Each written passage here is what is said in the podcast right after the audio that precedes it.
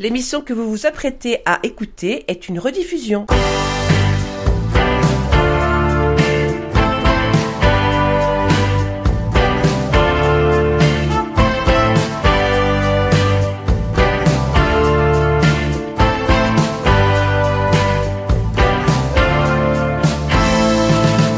Bonjour à tous, vous qui nous écoutez ce soir, bienvenue dans l'émission Rencontre lusophone, une émission franco-portugaise émise à partir des studios de Radio Résonance Bourges et proposée tous les samedis de 18h à 19h et le dimanche à 21h30.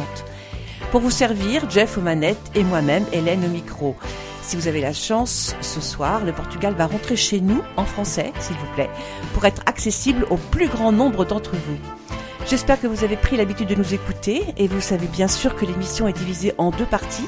Une première partie de quelques minutes intitulée Ma petite chronique et aujourd'hui je vais vous parler de superstition et de croyances, celles que l'on prête à Saint-Antoine de Padoue lorsqu'on a perdu un objet. Et figurez-vous qu'au Portugal, Saint-Antoine a un concurrent, il s'agit de Saint-Longuigne. Eh bien, je vous expliquerai cela tout à l'heure. Et puis, il y a le corps de l'émission, lui rempli par une chronique culturelle, qui portera ce soir sur les clichés et plus précisément sur les idées reçues à propos du Portugal et des Portugais. Mais ça, ce sera juste après la petite chronique. Bonjour Jeff, tout bien oui, bonjour Hélène, oui, Otimo. Otimo. Je suis très heureux d'être là comme tous les samedis. Bonjour à tous, que vous soyez derrière votre poste de radio ou devant votre ordinateur. On y va? On y va, bora bora. Bora bora. Bora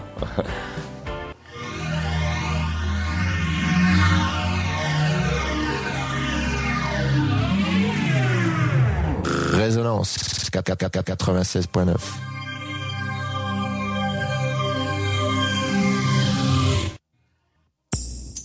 Sur Rencontre lusophone, on n'est pas à l'abri d'un coup de gueule ou d'un coup de cœur. C'est la petite chronique. C'est la petite chronique.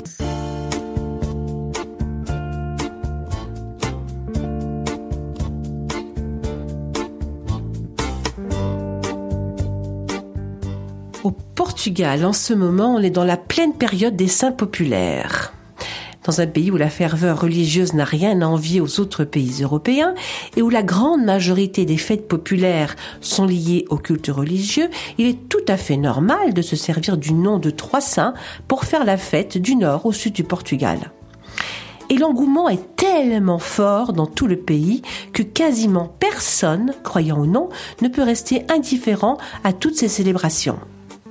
Cette vieille tradition remonte à des temps très très anciens, le temps où l'on célébrait encore le solstice d'été. Une tradition désormais tombée aux oubliettes dans bien des pays d'Europe, il faut bien le dire, mais pas au Portugal. Non, non, non, non, non. Juin au Portugal, c'est un mois de liesse qui porte le nom de trois principaux saints et des trois principaux saints protecteurs du Portugal. Je vous parle du Saint Antoine, Saint Jean et Saint Pierre et chacun d'eux est vénéré et invoqué au nom des pouvoirs qui leur sont conférés. Saint Pierre, en tant que grand prêcheur des âmes, détient tous les secrets du ciel et de la terre. Saint Jean, avec son pouvoir de purification, facilite le mariage et donne la vigueur aux vieux et la beauté aux plus jeunes. Et Saint Antoine, le plus populaire des trois, a le pouvoir de marier les femmes célibataires qu'il invoque et de retrouver les objets perdus. Et c'est justement le pouvoir de retrouver ces objets qui va nous intéresser dans cette petite chronique. Vous avez perdu quelque chose Vous avez déjà remué toute la maison et toujours rien? Pas d'affolement tout n'est pas encore perdu. Avez-vous pensé au moins à recourir au département céleste des objets perdus? Bon alors vous attendez quoi? Vous savez bien qu'en France, comme au Portugal, on invoque les bonnes grâces de Saint Antoine de Padoue, le saint de l'amour et des causes perdues. C'est très simple. Il suffit de faire trois petits sauts sur un seul pied, si possible, et d'adresser votre demande à Saint Antoine pour retrouver votre objet perdu. Et normalement, si tout se passe bien, et à condition d'y croire, évidemment, fermement, bien fermement, vous le retrouverez en quelques minutes. Ou alors, vous vous souviendrez de l'endroit où vous l'avez perdu. Bon, soyons francs, quelquefois ça ne marche pas. Mais, là encore, ne perdez pas espoir. Au Portugal, il y a un proverbe qui dit que les saints de chez nous ne font pas de miracles. Santos de casa n'en fazem milagres. Alors oui, quelquefois Saint Antoine peut rester sourd à nos prières. Et c'est là que quelques petits malins, en perte de confiance envers leur saint national, se sont alors retournés vers un saint qu'ils ont piqué au Brésil ou à l'Espagne.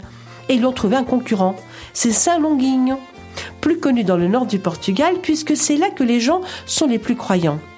Bon, on ne sait pas grand-chose de Saint Longuigne, simplement qu'il était le soldat romain qui aurait perforé le flanc de Jésus lors de la crucifixion. En vrai, il s'appelait Longinus et ça voulait dire lance. Un vrai nom prédestiné quand même, vous ne croyez pas?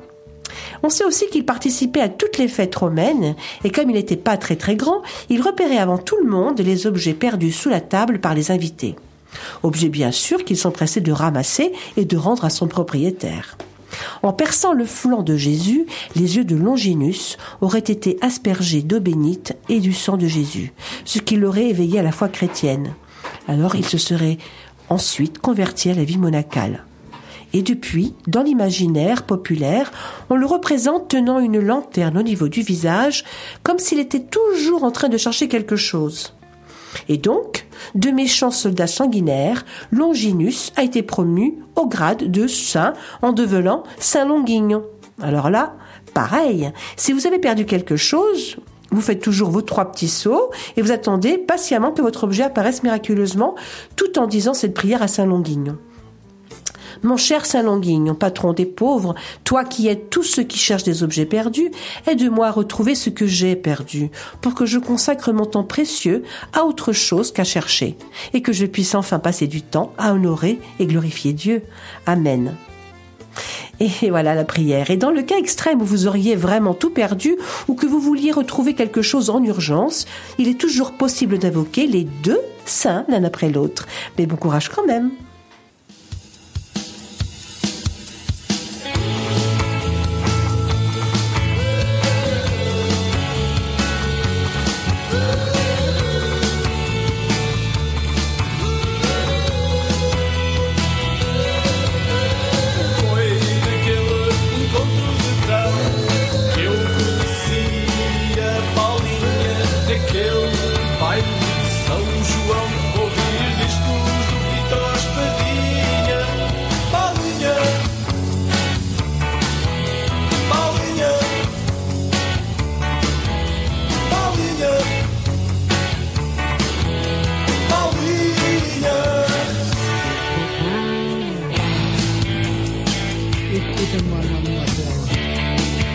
his.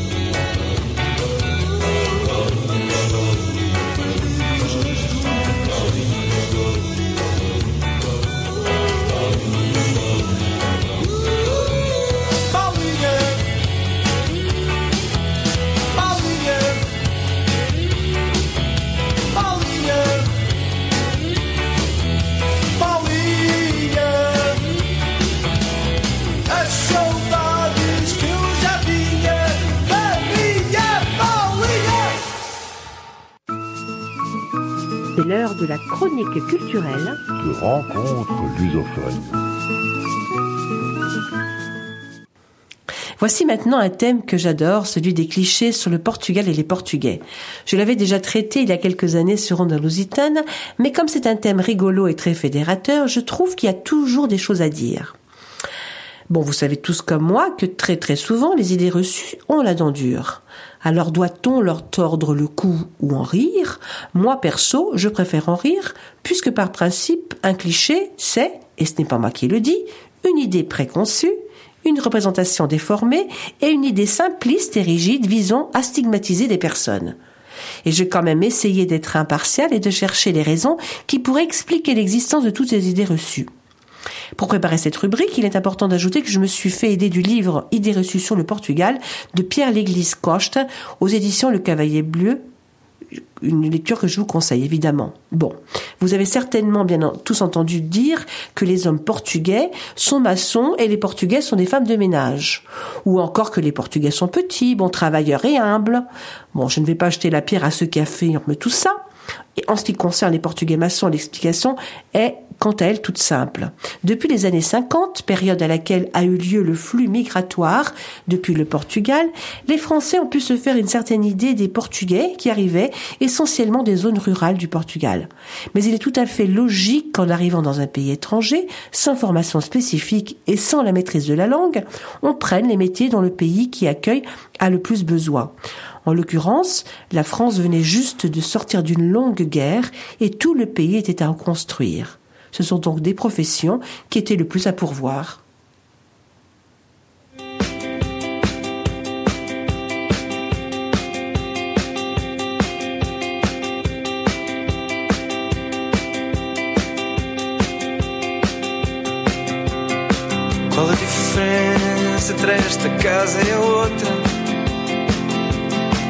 Para mim são iguais.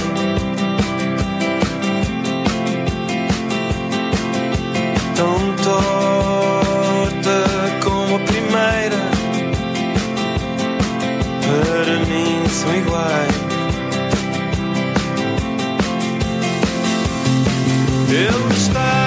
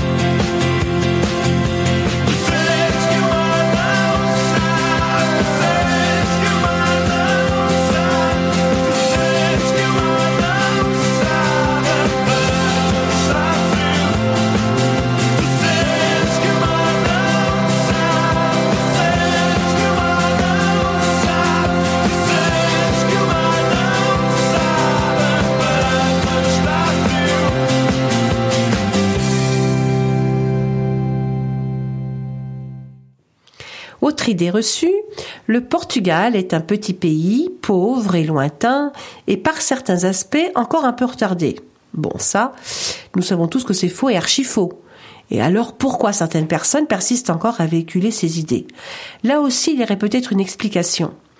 Celle que beaucoup d'immigrants eux-mêmes auraient contribuer à entretenir cette idée parce que, soit parce que c'est celle qu'ils ont gardée de leur jeunesse dans leur village avant de quitter leur pays, soit par absence de connaissance des réalités urbaines, économiques et culturelles actuelles.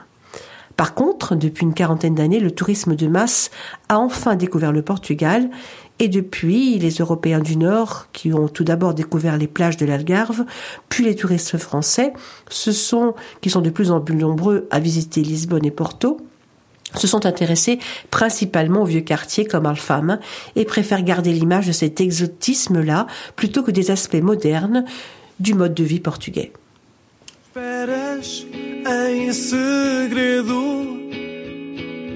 Por quem nem te atreves a sonhar. Esperas pelo príncipe encantado que te virá despertar num beijo apaixonado, quente e arrebatador.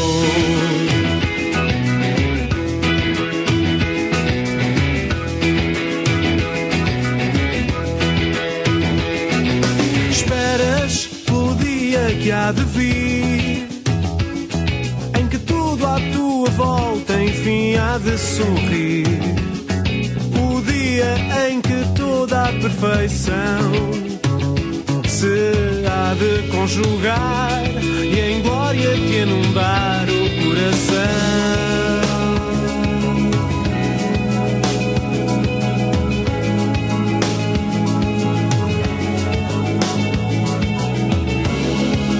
Queres mais perfeito dia? Queres mais perfeito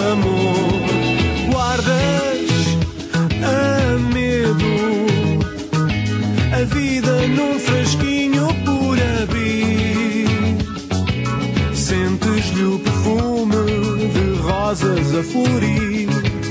Deixas-te ir em sonhos, adiando a realidade.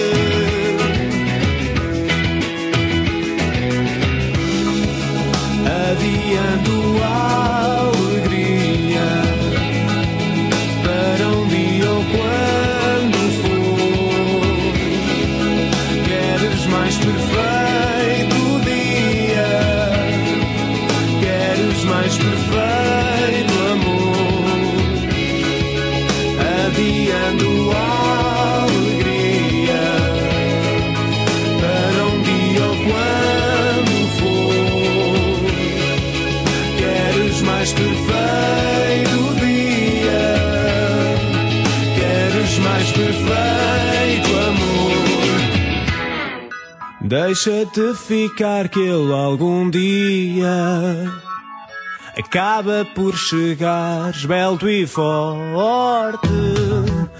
Acabou-se a espera, quem diria? Entra finalmente a alegria pela casa vazia, já dança sozinha.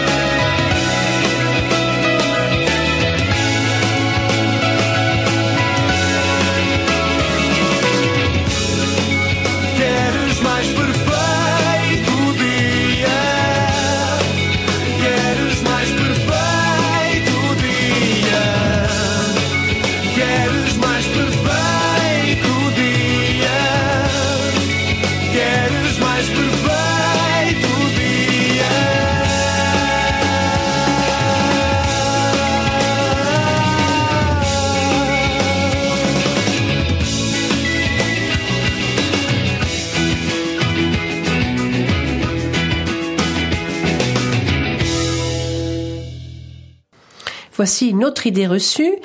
Les Portugais ne mangent que de la morue. Vrai ou pas vrai? Ce qui est certain par contre, c'est que la morue, bacalhau, est un plat national ou plutôt l'élément principal d'un grand nombre de recettes du nord au sud du pays. Au point que traditionnellement, le bacalhau, la morue, simplement cuit à, à l'eau et accompagné de fans de navets qu'on appelle grelhos, le tout avec de l'huile d'olive, constitue le mets central du repas de Noël. Mais pourquoi et comment s'est-on mis alors à consommer du bacalhau au Portugal? On sait pour la petite histoire, que les Vikings, peuple de grands marins, le consommaient déjà, car ils savaient très bien qu'une fois séché, il pouvait se conserver très très longtemps. Plus tard, on sait que ce sont les Basques qui se sont dit qu'en rajoutant du sel au séchage de la morue, on pourrait augmenter encore plus le pouvoir de conservation. Les Portugais l'ont introduit à leur tour dans leur alimentation dès le XVe siècle en naviguant vers les eaux froides de l'Atlantique et ils l'ont immédiatement adopté car ils ont remarqué qu'il supportait parfaitement les longues navigations. Et aujourd'hui, la morue est devenue donc une nourriture métropolitaine, même s'il est également devenu un produit assez cher.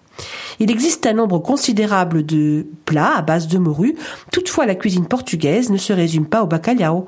On cuisine très bien la viande, les poissons et toutes sortes de poissons, les fruits de mer, les crustacés, le gibier. D'une manière plus générale, les Portugais ont une cuisine qui sait être simple pour mettre en valeur le goût des aliments et tout aussi bien se révéler raffinée et très élaborée.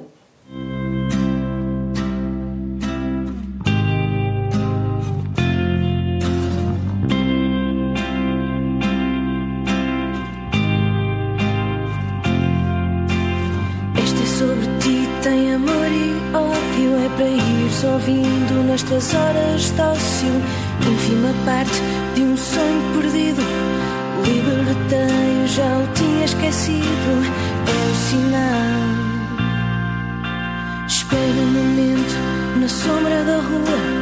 Ouço uma voz que me lembra a tua. Passei pelo risco de sofrer por não ler os teus sinais. É o sinal sad.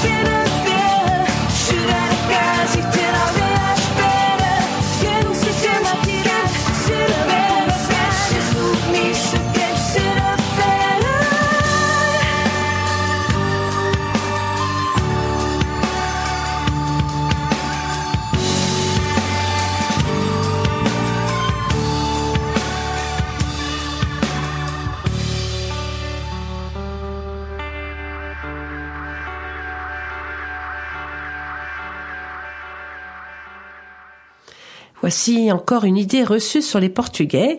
La langue portugaise est chuintante et peut parler dans le monde. Ah oui, le fameux chuintement du portugais. Encore faut-il savoir de quel portugais il s'agit, car si la langue est unique dans tout le pays, le rythme et l'accent peuvent varier entre nord, centre et sud, entre zones urbaines et zones rurales. Ce qui est vrai aussi, c'est que les pluriels s'entendent et que les S en fin de mot se chuintent plus ou moins fortement selon les régions.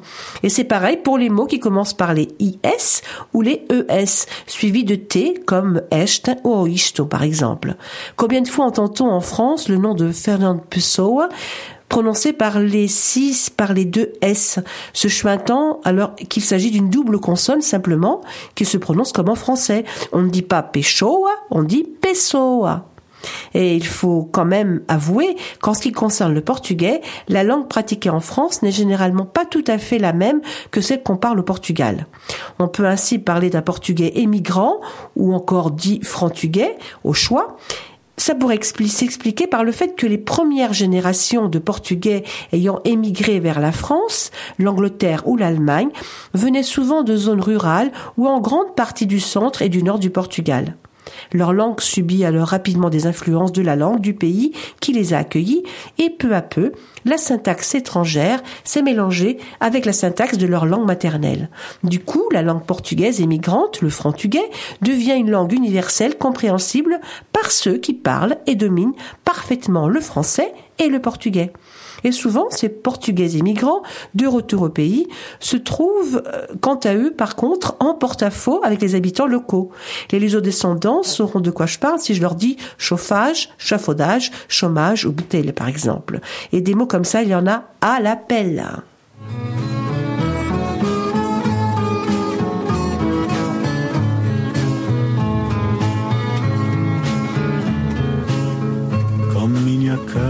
Cara d'estrangeiro, judeu errante aventureiro, come un riso in minha dor.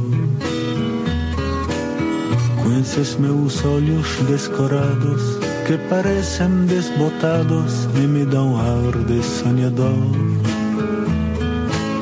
Com minha mão de marinheiro, marginal e seresteiro, que roubou tantos jardins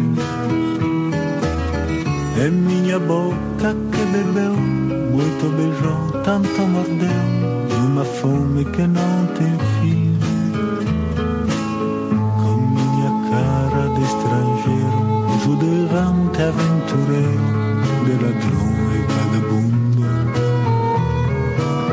Com essa pele bem curtida, acarinhando sempre a vida e o sol de todo esse mundo. O coração que sofreu tanto, muito amor e sem espanto, vive ainda a sua história. E minha alma que sem sorte não espera nem na morte seu consolo, sua glória.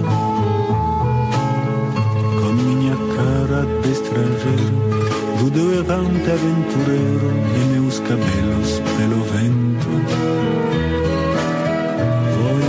encontrar minha querida, alma irmã, a fonte viva, e celebrar esse bom tempo.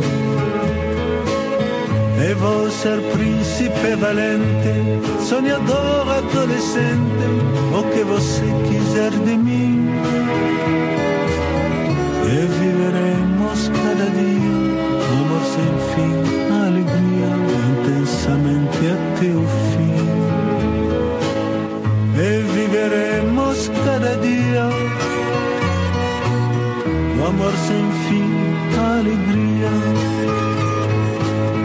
Intensamente até o fim.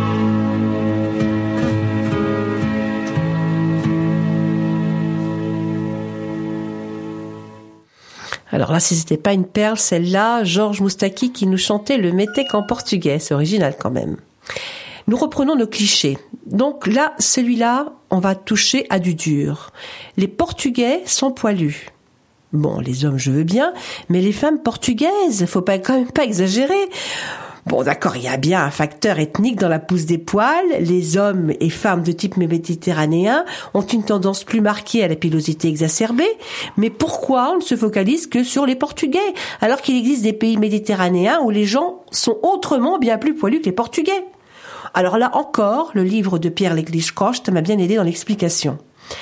Alors selon lui, ce stéréotype serait survenu lors de l'implantation en France des Portugais dans les années 1920, au même titre que le stéréotype du Portugais maçon. Peut-être que ça a été là la première occasion pour les Français d'ailleurs de comparer leur pilosité avec un autre peuple des pays méditerranéens, les Portugais, qui étaient effectivement assez bruns et leurs poils se voyaient un petit peu plus que ceux des Français. Je veux bien le croire. Bon, et alors, est-ce que pour autant les Portugais sont plus poilus que leurs voisins? Pour les femmes portugaises, c'est encore pire. Elles endurent les pires blagues sur leur supposée pilosité abondante, et pourtant, on sait tous que ce n'est pas une généralité.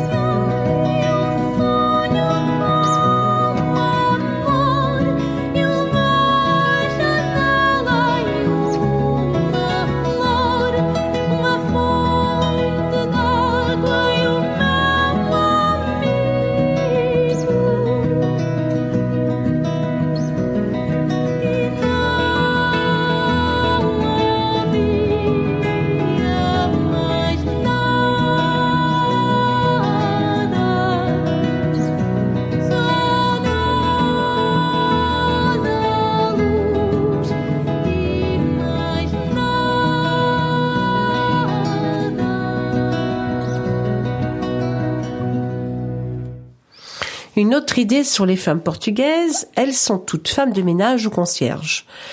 Là, c'est la faute au cinéma qui a trop popularisé la femme de ménage, Conchita, ou la concierge Madame Martinez. Autre cliché, les Portugais parlent fort. Ça, c'est peut-être un petit peu vrai, mais ce n'est pas de leur faute, en fait. C'est leurs origines méditerranéennes qui veut ça.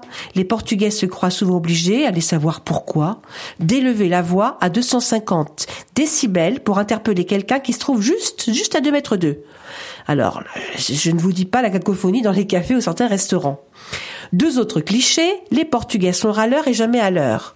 Râleurs, c'est faux, puisqu'ils ne sont pas plus que les Français. Par contre, ils ne sont jamais à l'heure.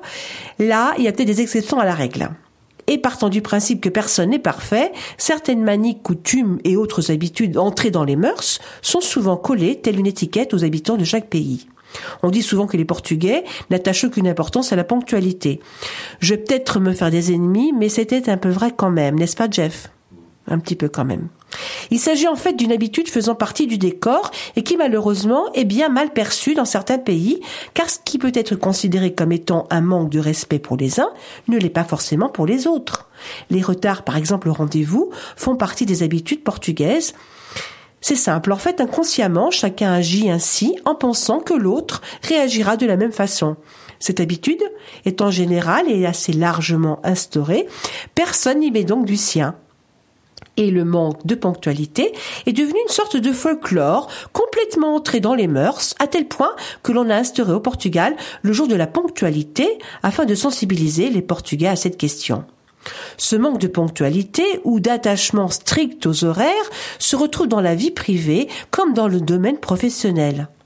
Et si au Portugal vous donnez rendez-vous à quelqu'un à une heure donnée, ne vous fâchez pas de le voir arriver 30 ou 60 minutes après après, parfois, même sans la moindre explication, la mine épanouie et sans aucun signe de stress. Dans la pratique, considérez le plus souvent qu'ils partent vers le lieu de rendez-vous à l'heure à laquelle ils devraient y être. Et c'est là où je vois que je ne peux pas nier mes origines portugaises. Et voilà encore un paradoxe portugais, parce que par principe, il faut dire qu'ils ont un profond respect pour l'être humain, mais c'est comme ça, la ponctualité ne fait culturellement pas partie des critères régissant le respect. Au Portugal, il y a culture et culture.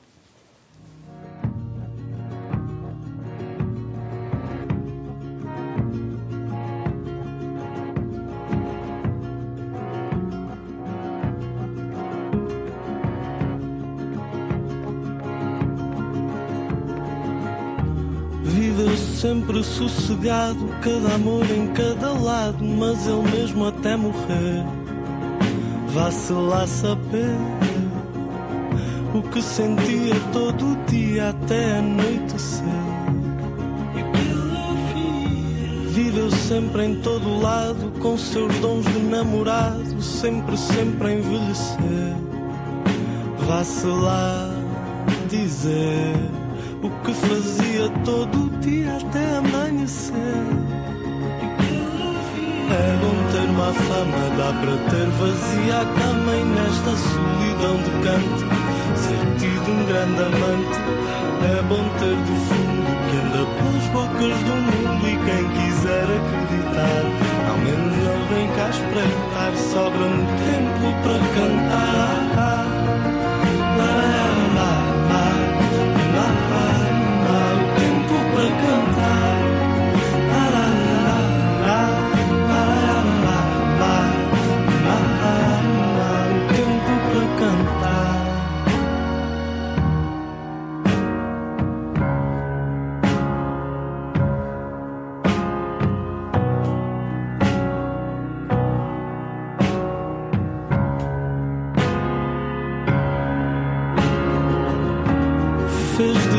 até calçado, mas seu jeito de empregado só deixava perceber para quem queria ver.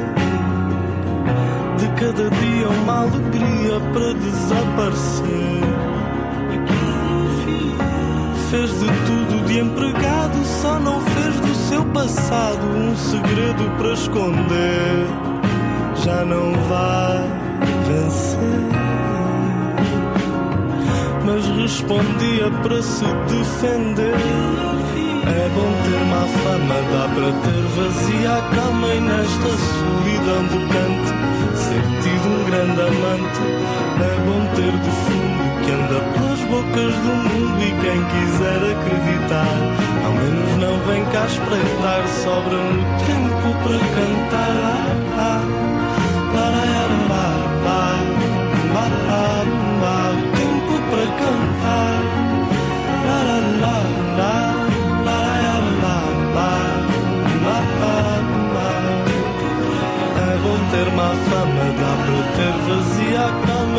E nesta solidão de canto ser tido um grande amante.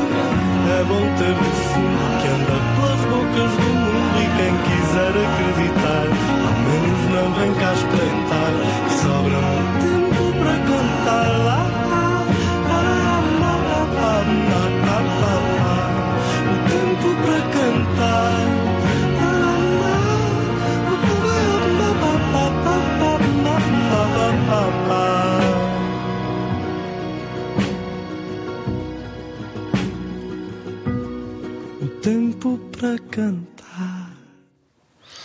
Des films très connus contribuent fortement à continuer de faire véhiculer les clichés sur les Portugais.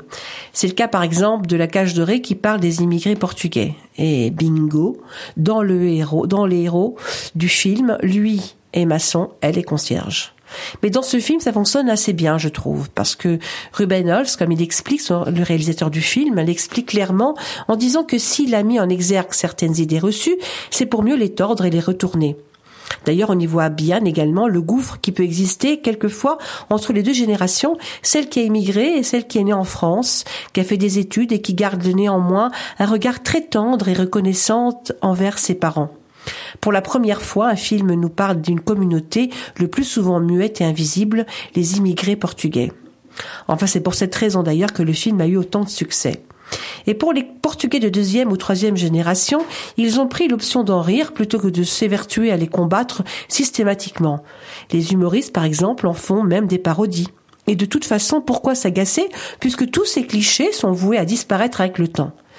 Il y avait dans le film une autre idée véhiculée par l'histoire, celle que les parents dans le film sont quelquefois partagés entre le Portugal et la France.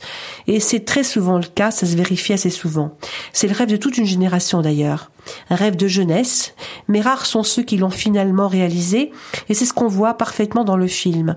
Les gens finissent par se dire, mais qu'est-ce qu'on va faire là-bas finalement? On aura la maison, on aura tout, sauf l'essentiel, nos enfants et nos petits-enfants. A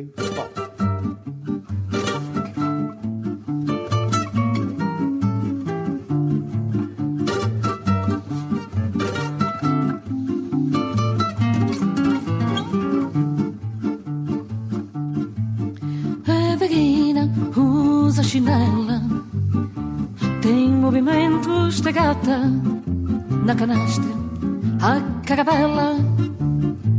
No coração alfagata na canastra, a caravela no coração alfagata, em vez de corvos no chaila, gaivotas veiam poisar. Quando o vento a leva ao baile, baila não baile com baile. Quando o vento a leva ao baile, baila no baile com baile O vestido de algas na cabeleira e nas veias o latido de um motor de uma cadeira e nas veias o latido do motor de uma traineira vende sonhos e magazia tempestade se apegou a seu nome próprio Maria seu apelido Lisboa.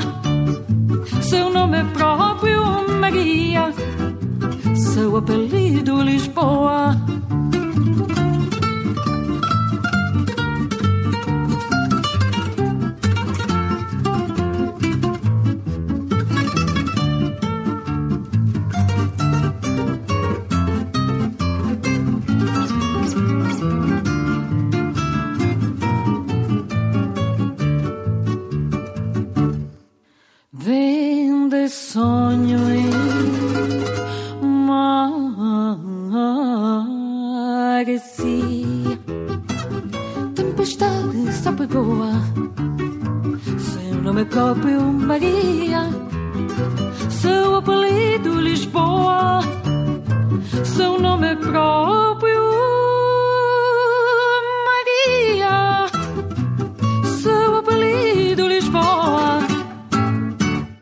Tiens, un autre film qui véhicule des préjugés sur les Portugais.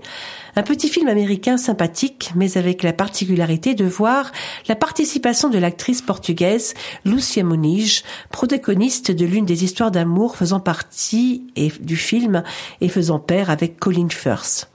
Le film raconte l'histoire de Colin Firth, un écrivain anglais qui passe quelque temps avant Noël dans sa villa du côté de Marseille pour écrire. Ayant besoin d'une femme de ménage, il emploie comme par hasard une portugaise, Aurélia, interprétée par Lucia Moniz et de, de laquelle il tombe follement amoureux. Rien de très spécial, si ce n'est que les éléments sont là, les éternels préjugés encore sur les Portugais, et bien sûr, portugaise égale femme de ménage.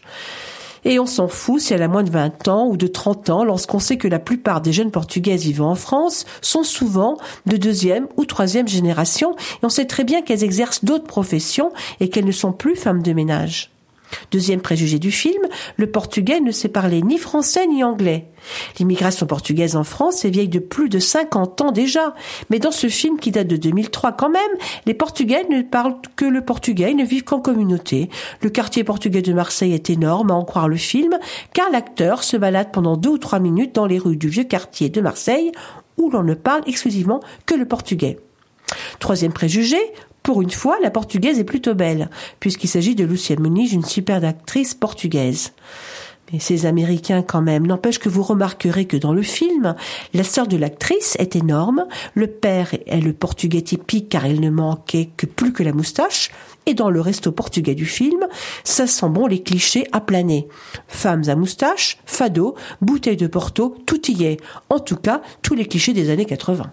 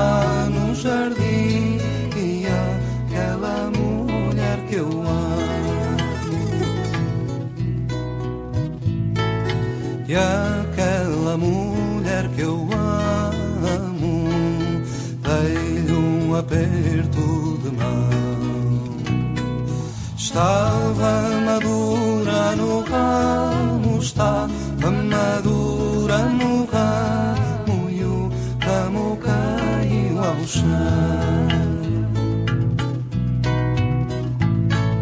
Fui à fonte beber água, achei um raminho verde.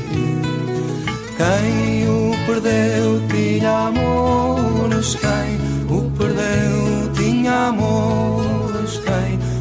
quem o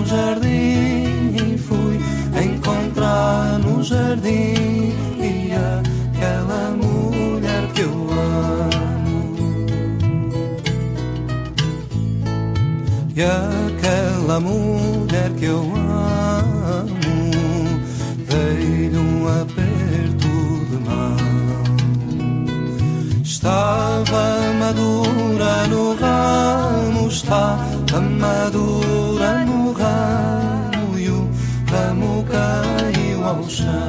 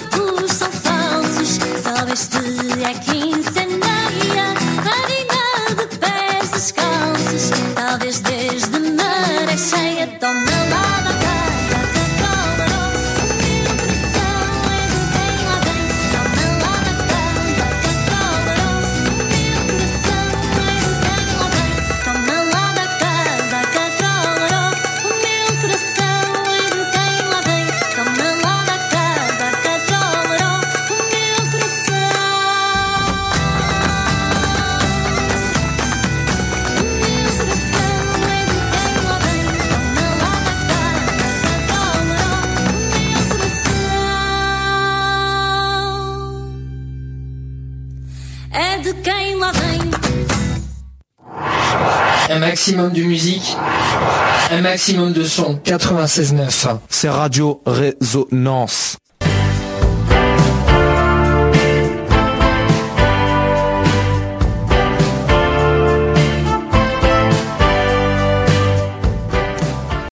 C'est terminé. Rencontre lusophone, c'est fini pour aujourd'hui. On compte évidemment sur vous samedi prochain. Mais si vous n'avez pas tout compris ou si vous souhaitez réécouter cette émission, soyez là demain, dimanche, à 20h30. Et pour écouter l'intégralité de cette émission, vous pourrez toujours à loisir aller cliquer dès ce soir sur le podcast de Rencontre lusophone disponible sur le site de Radio Résonance ou notre page Facebook Rencontre lusophone au pluriel. À tes brèves. Et ainsi se terminent vos rencontres lusophones de ce soir.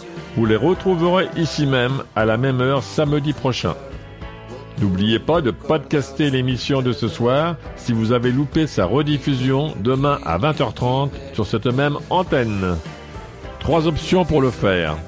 La page de Radio Résonance Bourges, sa page Facebook et la nôtre, Rencontre lusophone au pluriel. Bom fim de semana a todos. Até mais.